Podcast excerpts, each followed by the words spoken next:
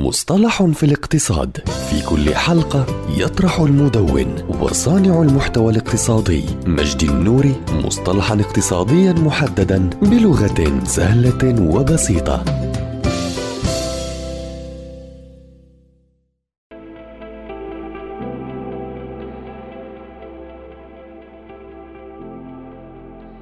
العولمة في الأعمال التجارية. تشير العولمة إلى انتشار تدفق المنتجات المالية والسلع والتكنولوجيا والمعلومات والوظائف عبر الحدود والثقافات الوطنية. ومن الناحية الاقتصادية فكلمة العولمة تصف الاعتماد المتبادل بين الدول حول العالم بشكل يتم تعزيزه من خلال التجارة الحرة. كما تستفيد البلدان النامية من العولمة لأنها تميل إلى أن تكون أكثر فعالية من حيث التكلفة وبالتالي تجتذب الوظائف. وتكتسب الشركات ميزة تنافسية على جبهات متعددة من خلال العولمة حيث يمكنهم تقليل تكاليف التشغيل عن طريق التصنيع في الخارج وشراء المواد الخام بتكلفة أقل بسبب تخفيض أو إلغاء التعريفات. والأهم من ذلك كله يمكن للشركات الوصول إلى ملايين المستهلكين الجدد. ومن الناحية الإيجابية فإن العولمة خلقت وظائف جديدة ونموا اقتصاديا في بعض الدول